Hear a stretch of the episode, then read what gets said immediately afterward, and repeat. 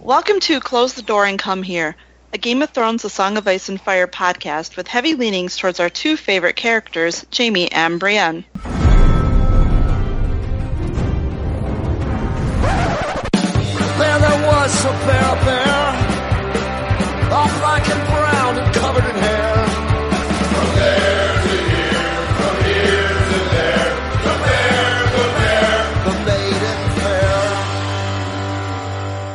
Everyone, I'm Guile. Uh, I tweet at Door Podcast and at Crispy Wheat, and I'm joined tonight by Chicky Hey, I am Chicky. I am at the Chikrin on Twitter.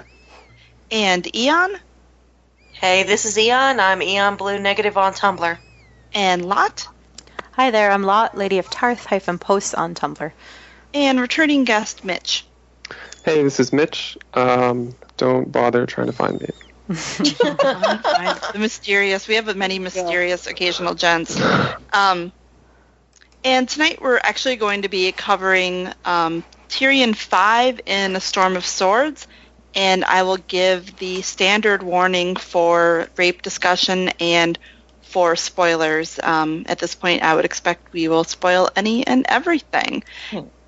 And this was an interesting. Um, I know our last chapter was Tyrion 4, which um, dealt with him kind of taking care of taking care of Symon Silvertongue. And in between that chapter and this chapter, we kind of it's interesting. We got to like some of the most iconic chapters, really maybe in any of the books. We had the battle between the Hound and Beric Dondarrion. We had the um, death of Jorah Mormont. We had Jaime in the baths at Harrenhal and Hoster Tully's death.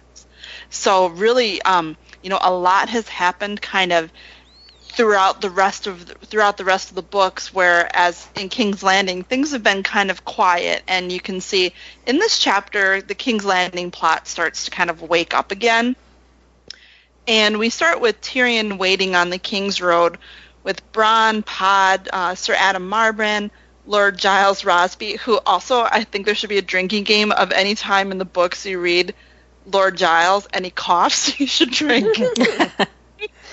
um, Jalabar Zoe or Joe or Ho.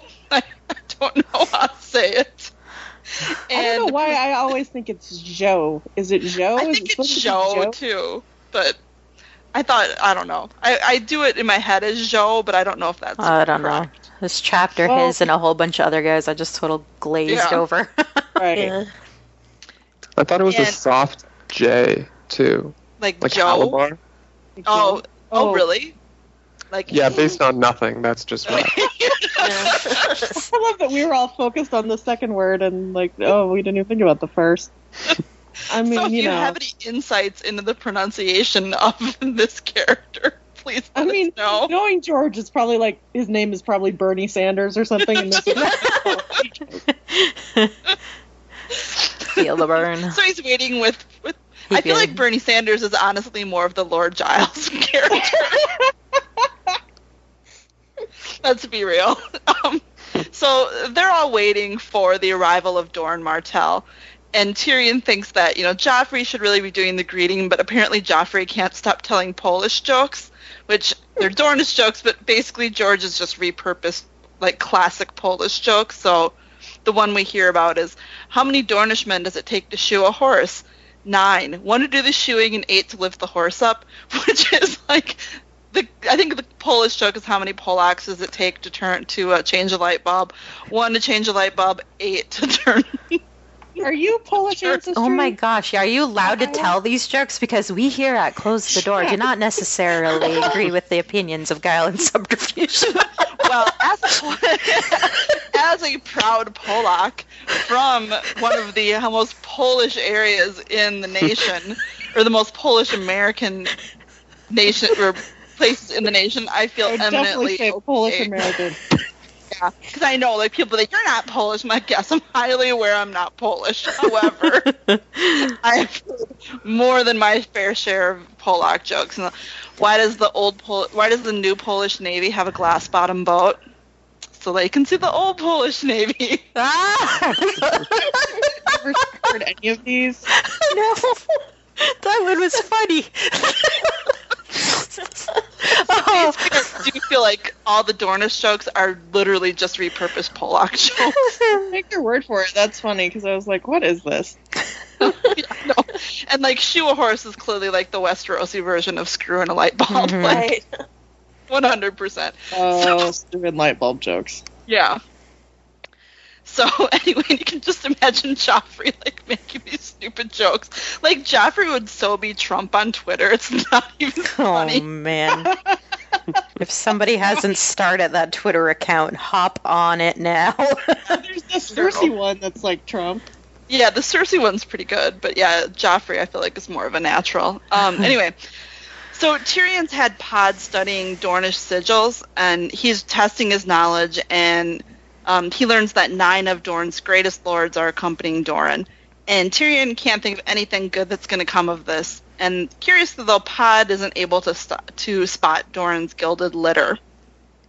And then while they're waiting, we get this sort of uncomfortable, like overview of the three types of Dornish people the salty, sandy, and stony. So the salty are the lithe and dark ones that live along the coast. The sandy Dornish are darker than them and live in the desert interior. And the stony Dornish live in the red mountains and are lighter skinned and don't tan. And I'm just like, was anyone else really uncomfortable reading that? Well, yeah, just because there's so much fandom infighting about what the fuck it all means. Plus, then George wanders in and says what he thinks, and oh god, Where does Seems like George people? like I don't where, know.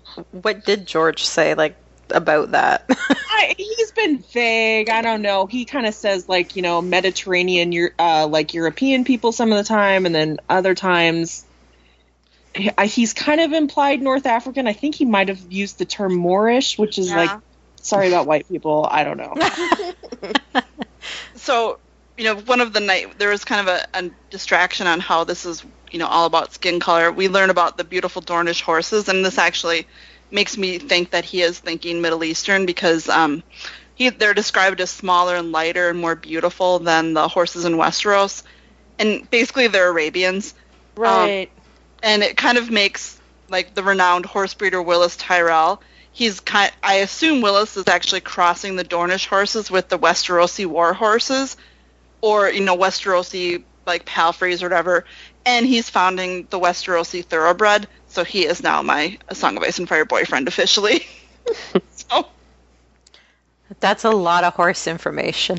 yeah. there's, you know, I was reading about how people enjoyed the horse metaphors, and like actually there were like literally no metaphors. That was just me being a nerd about uh, the um, origins of the thoroughbred racehorse. so it's all about Willas and Oberyn, um, as if they were joining together in a million fan fictions. So they see the head horseman arrive, and he gets quite a description, which I'm going to read because it's almost like too much to believe.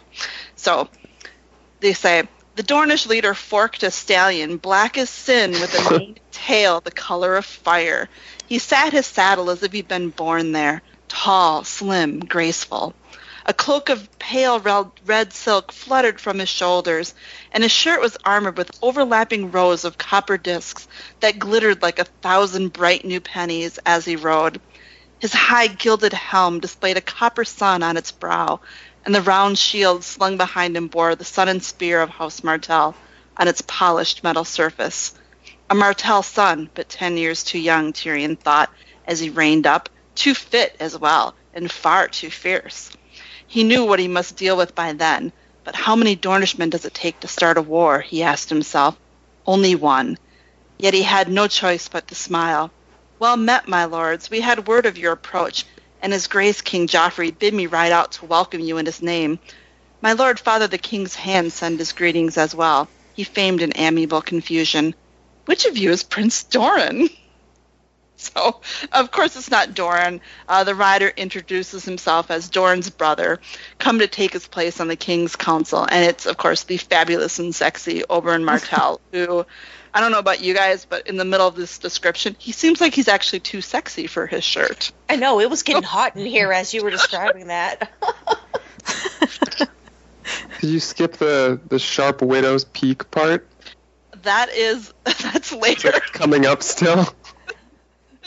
I didn't pull a pull a quote from it because I kind of felt like I was getting a little bit too into what George R. R. Martin looks for in a man, more or less. Which is pretty obviously um, Oberyn Martell. So Tyrion is basically like, "Oh shit, blood's gonna flow," and Oberyn introduces his party, and he includes the women, which is great as well as his paramour Ellaria Sand. And Tyrion immediately thinks that Cersei is going to be all pissy about having a bastard at Joffrey's wedding, which is um, ironic or Yeah. hypocritical or both. Yeah. Yeah. Well, he introduces the wi- not you know not just the women, but the lowly women. Yeah, and I mean that's you know that I I like that. I don't know about you guys, but it, it seemed true to what we know of Dorne. Like, yeah, they wouldn't just be, and the women actually speak to Tyrion too, which was good. Um, the part that I from this when they were doing like the whole all the greatest houses of Dorne, you know, were present, but Yeah. Tyrion's posse is definitely not the greatest houses of Westeros.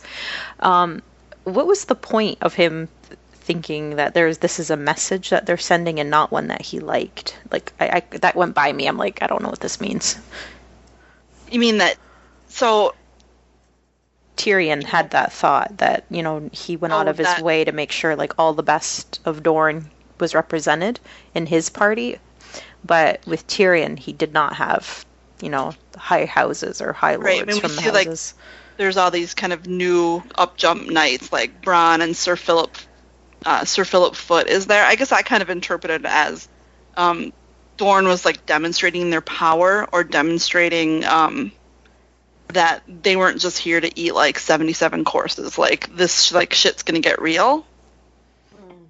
Hmm. Yeah, and I think it's a demonstration of unity from Dorne as well. You know, it's like, hey, we're we're we're operational. We're all on the same page. We're ready to go. Right, unlike Tyrion's mishmash of whoever's, because the realm is at well, what's they're Yeah. at they're at war with each other. Yeah, and it's like this is the best that you know Tyrion can round up. Right. He's like, Okay. uh, here's my uncle's father-in-law, and um, oh, here's this little kid who brings me my clothes. Um, so they head to the city, and Tyrion gives us his thoughts, give us some background on Oberyn, and we learn about his poisoning Lord Yronwood at 16, when th- where he got his sobriquet of the Red Viper, his travels in the Free City, his time at the Citadel when he rode with the Second Sons, and then started like his own company, um, his daughters, the Sand Snakes, and then finally his incident with Willas, and you know basically this is one hell of an introduction. And you know do you guys what do you do you guys think that oberyn ultimately lives up to this introduction that george gives him as like the most You know- exciting interesting man ever? It's funny. I was thinking when I was reading it, I was like, this only holds up because he dies so soon, and you Yeah. don't really have to flesh it all out that much, you know. Um, I- yeah, it's one of those things where it shouldn't work, and in fact, it has not worked for George. You know, I mean, like later on in the future, but here Mhm. it worked. It worked here. like just in terms of dark star are you thinking Yes, that's exactly what I was thinking. Was Dark, Dark Star? How'd you know? like you can't i mean yeah when you say i am the night like give me or even even Euron, you know like i am the storm. Like actually i am the storm is a pretty good line. Like that's a solid that's some solid shit. And clearly like he's backing it up with his insanity but you know yeah like tone it down take it down a notch maybe. Yeah, George really hitting a lot of really uncomfortable and terrible notes in this chapter. Lots of racism, racist jokes, you know, whatever this is, over the top introductions. I don't know. I don't know why Oberyn works so well. He really shouldn't, and especially in something like in like a Song of Ice and Fire, he shouldn't work, and yet he does. I mean, uh, and you it's know, so I- funny that he worked in the show too like he works like Yeah. really He was like the highlight of that season. Right, like he. Yeah, I mean, maybe it is just because he's gone right away, but yeah, I mean, he totally works.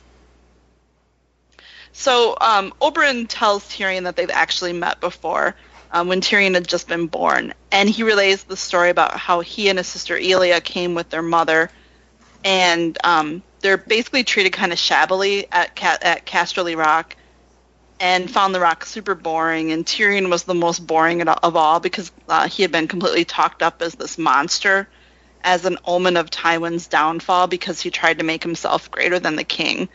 But as he turned, as it turned out, Tyrion, you know, was just a just a baby, and Cersei snuck Elia and Oberyn in to see Tyrion, and you know, Oberyn, you know, talks about how Tyrion was just like the sweet baby, and you know, Elia cooed over him.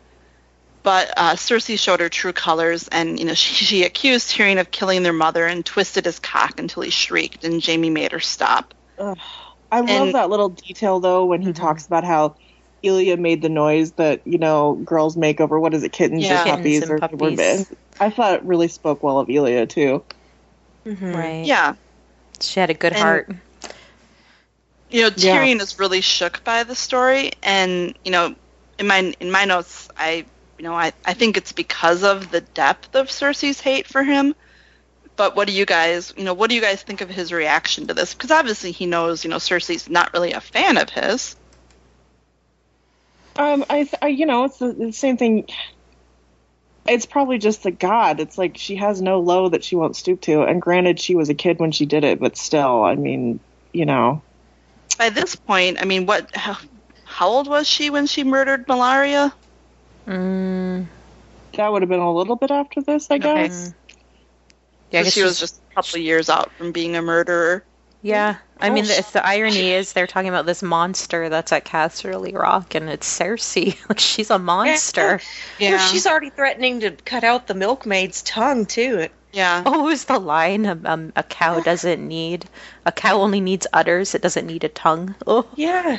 Yeah, yeah. Well, and it's just thinking about, you know, I mean, it's one thing for a little kid to say really mean things, and it's another to go and like, you know, hurt do a that. baby until it's crying. I, I don't know. I don't know. I mean, you know, kids can be little psychopaths. I know that, but like, or push a girl down a well.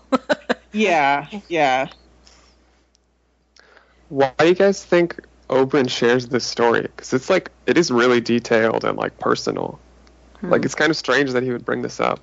I always assumed he was just kind of trying to see where he could get between the Lannisters, and he thought he had a pretty good in here. But I don't. Maybe he just was enjoying telling Tyrion the story. I don't know.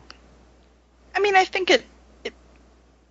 I think it makes sense that he would, you know, see if there were were some Cracks. issue, yeah, some cracks in the alliance there, because you know he is. It can't be unknown how Tywin feels about Tyrion, for example. You know that that's not going to be a big shock to anyone. So maybe he is just kind of seeing where he can fit in and you know make some headway if necessary. Because I think um, you know otherwise Tyrion and Oberyn they seem to get along.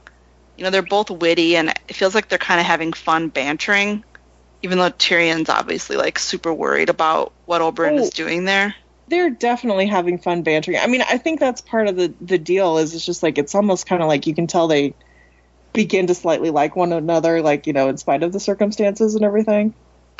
And Yeah, they have I- this. Oh, go ahead. Like it starts out with Tyrion. As soon as he realizes who he's talking to, he's or who he's going to talk to, he's like, "Oh, I have to be really on my guard." And then they have this like very personal moment. hmm And then we're not there yet, but like it's it ends poorly. And Yeah, it, I I don't really understand Tyrion. Like, I don't know. I feel like I, I guess we'll get there.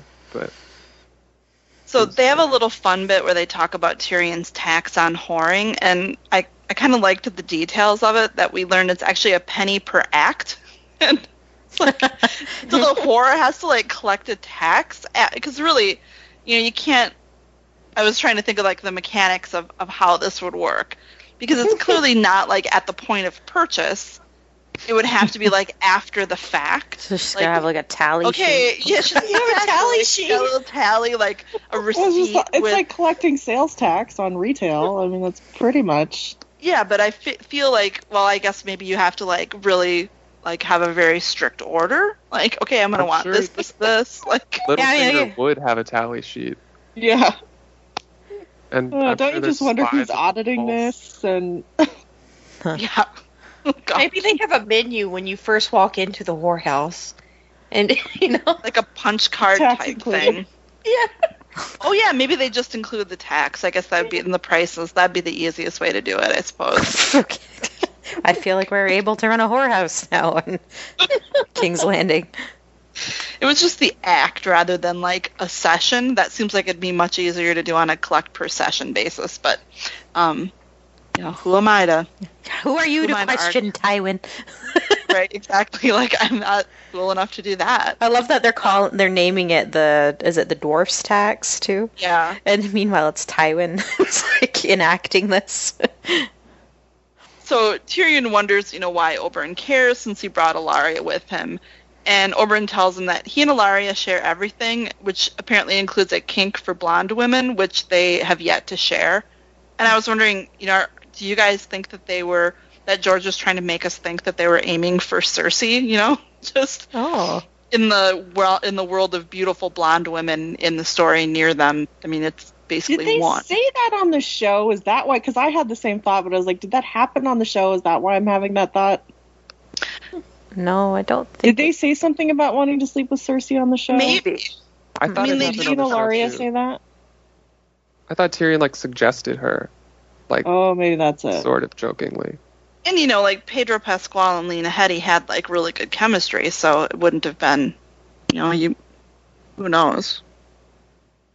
Hmm. Oh, I wish I. No, I don't wish I could remember. I'm happy about everything that I forget about that stupid show. my yeah. Uh, so Oberyn asks about the wedding feast, and there's this really contrived conversation where Tyrion asks if he's hungry, and Oberyn says that he's hungry for justice, which make me roll my eyes. I Um, mean, this dialogue. Like, how does he pull this off? He somehow does pull it off, but it is ridiculous. Yeah. and you know he wants justice for Elia and her children. And there's a um, Oberyn kind of has like one of his little badass um, badass quotes here that I a short little passage that I want to read. Um, Dwarf said the Red Viper in a tone grown markedly less cordial.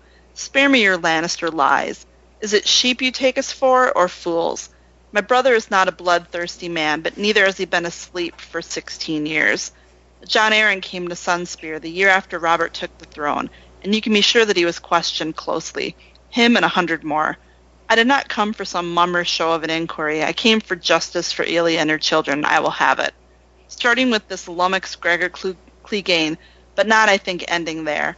Before he dies, the enormity that rides will tell me whence came his orders. Please assure your lord father of that. He smiled.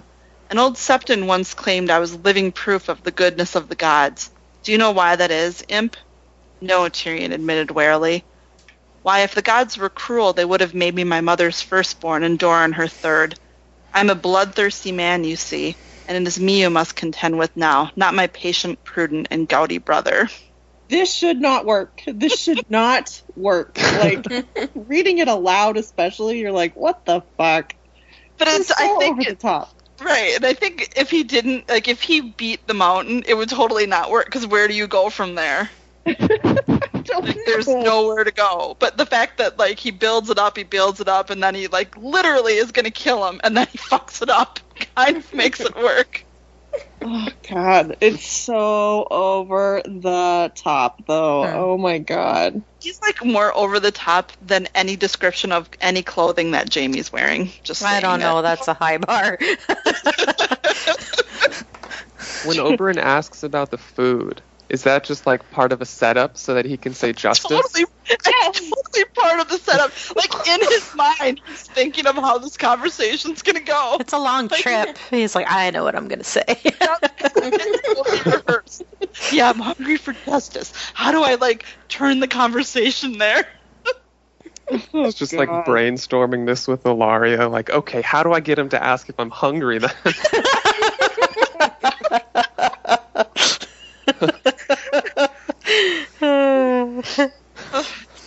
And like, luckily, you know, because it has to be rehearsed, because it's one of those things that you would think of like ten minutes later. Oh fuck, I was hungry for justice. Why didn't I- yeah, it's bad. What would actually happen? You think Yeah. of it the next day. yeah, I don't And think the I had. enormity that rides too sounds so Yeah. practiced. No. it is good though. So uh, Tyrion, you know, Tyrion responds to this. He's like, "You've got 300 men, and look at the city in front of you. What do you think you're gonna do?" and he points out the Lannisters have the power of the Tyrells behind them too. And you know, Oberyn kind of reveals that you know he's whatever, and also he and Will are Willas are basically besties, and as he kind of explains that no reasonable person would blame Oberyn for what happened, it sounds like a like a simple jousting accident that Willas was young and inexperienced, and Mace pushed him into the joust, and it was just an accident that happened. And there's not really a strong basis for um, for the Tyrells to really have this vendetta against him, particularly when Willas doesn't have it. I love what I love what George worked in here though about Mace push, pushing his kids into stuff as you know he's literally about to push you know Margaery into this marriage that clearly behind the scenes the Tyrells do not want. Um, Right, like Garlan is clearly like the one that you know got like married someone slightly below him, super happy, you know, like probably Yeah. kind of behind Mace's back.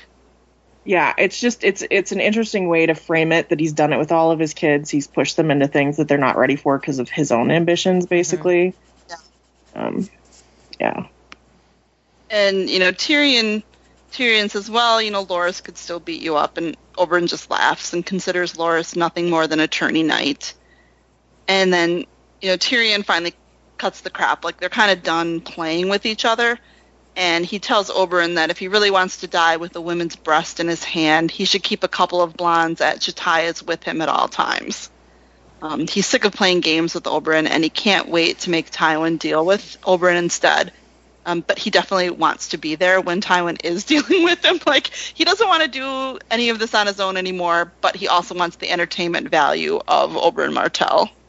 and that's kind of how it ends, and it, it definitely feels like the first act of um, you know the, this is like the second act of the King's Landing plot in the book, and there, this is the beginning of the second act of the King's Landing plot in the book.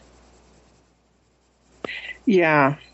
So okay, I gotta ask, like, why does Tywin let this insulting, like, you know, entourage go out to meet what should be Doran Martell, and like, why does he send Tyrion for this job? I can't figure out why Tywin wants it this way. Because he thinks it's Doran Martell, and they they don't think anything of Doran Martell. Clearly, like they don't respect him because you know in Westeros mm. they wouldn't respect like a gouty man who has to ride in a litter. Yeah. I mean, So I- who could they have sent instead? Like more of the Kingsguard. They And the couldn't send the Tyrells Tyrells, aren't going to go. right? But they could have He could sent. have sent Cersei. Quite Yeah, frankly. that's true. The hand himself could have went. Yeah. Why didn't Tywin go? Right. Well, Tywin certainly wouldn't go. I don't think he would go to meet even Doran, just given that they would, you know, have the personal blame for him. How heated that is. Yeah, like I, mean, I think, for- and obviously the Tyrells won't go because they blame, you know, the Martells for Willas. How about this? I mean, they could have sent Tommen with Tyrion. I mean, for God's sake, Oh, anything. That would have been adorable. I'm just saying, like, it it, it is a very insulting group well, or. Kevan for that matter. You know, we we hear, you know, Kevan is really, you know, he's really he's really doing a lot of work and he's having a hard time because of of his kids, but Yeah. this seems like he could have pulled it together to go ride out to the King's Road to the King's Road. So that was, you know, yeah, that be another possibility. But yeah, you know, as far as like distinguished Westerosi that are available, like I was actually thinking about them, like other than the actual Lannisters, you know, the Tyrells aren't going to do anything in this situation, and there really isn't anyone else, really. You know, the um, I mean, I guess the like the high is it the Hightowers, and the Redwynes would be, you know, like they'd be like the most prestigious families that would actually still be behind the Iron Throne at this point, besides the Mhm. Tyrells. So there really isn't anyone, you know, there's not like a whole slew of people. Hmm. I mean, I s- suppose you could throw like a Dickon Tarley out there. Or maybe more members of the small council. I don't know. I'm Yeah. just like, isn't there anybody bigger from the Westerlands? I mean, what Adam Marbrand? I mean, you know, Well, they're you know they're fighting Robb at this point. There's a Crakehall Yeah. there, but you know, yeah, there's you know I they don't know. kind of I, yeah. It is. I just, I'm just like, oh, this does seem like a weird choice. It's like, you know, made made for the setup rather than really making sense in world to me. I guess. Oh yeah, I mean, because you know, if George, like for example, if George would have had um, Cersei as a POV. I mean, that would have been a much more fun meeting to actually have Cersei meet him. Oh yeah, especially the part where he's looking for a blonde horse. oh yeah, and just I mean, I think like her inability to take any kind of insult, no matter how well veiled, would have just you know would have then we really would have been wrapping our heads around why Tywin would have sent Cersei for this job. Yeah. yeah maybe he knows better than that. But you know, Tommen would be utterly adorable. I don't know. It seems like there must be some way not to offer so much insult. I don't know. Well, especially when you remember too that you know Myrcella's in Dorne, so they can't be so you know they're kind of being more callous than they really should be, given that you know she is she's essentially a hostage there, and they're kind of overplaying their hand a little bit, maybe. Mm-hmm. But I think it is because they think it's Doran. Another thing that happened in this chapter that was kind of dropped in and there was no real resolution to was that Tyrion had this moment where he thought it was such a weird timing for the Martells to have visited Casterly Rock right after Joanna died. And I was like, yeah, that is kind of weird. Why why would they show up then? Did anybody else I have just any sort of figured they were on their weren't they on No. their way? We yeah we know this. It's because um, Oberyn and Doran's mom was really good friends with Tyrion's mom, and was on her way to visit her, and then um, Tyrion's mom obviously died. this was to set up marriages, right? Yeah, and you know, Uh-huh. Oberyn and Elia's mom, who there was never, of course, any effort made to give her a name or anything, because you know why would that be important? We'll have every fucking Targaryen of hair Dorne. color, but we don't Actually- know like their mom's name. Don't we know her name? We don't. no, know we name? know, we know Malaria, which is um Mellario, yeah, Mal- like their uh, wait, Doran's wife. No, that was their friend. yeah, That- wife. Yeah, we don't know. We don't know Doran and Oberyn and Elia's mom's name. It's just the Princess of Dorne. Mm. Which, whatever. I mean, I kind of want to know more about them and them, you know? Like, that's interesting to me, but. yeah. Well, this this wanting to know more about Doran explains how we got feast and dance. Hmm. Well, and it's funny because you think of like, what's the, you know, you know, it's weird that no one ever's like, hey, whatever happened to that Ned Dayne, you know, heir to like one of the like more important, like more famous houses in Dorne. You know, like no one even mentions, like there's never any mention of him or anything, which is always yeah, kind of weird. are to me, definitely like- no Daynes in this entourage. Yeah, right. Or even, you know, really any of the people that were going to meet, um, that were going to meet in Feast, which is, you know, also interesting given that maybe the, you know, and the same with the TV show too, like maybe the introduction wouldn't have been quite so harsh and stark if we had already met some of those Dornish characters um, in A Storm of Swords, but Yeah, no, George was too busy giving shout outs to all of his friends here to actually Oh, yeah, include some the- significant yeah. Dornish we know about. When we get the um the Jordayne of House Tor, right? In this The one Robert is one of the thing. Yeah. but I think I think some of the others are stuff too. I just can't remember who they are. Do you guys know? Sorry, this has been bothering me.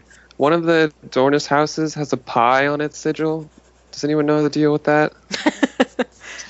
No, It's like a some pie of these with a are hand people in it. though. I think one of these is somebody he's friends, another author he's friend. I don't remember. We'd have to look it up. Hot hot pie of House Pie. Seemed like little stretch. known Yeah. little known heir of the Great Dornish House. God, there's all these heirs and heiresses wandering the Riverlands. What the hell? Um,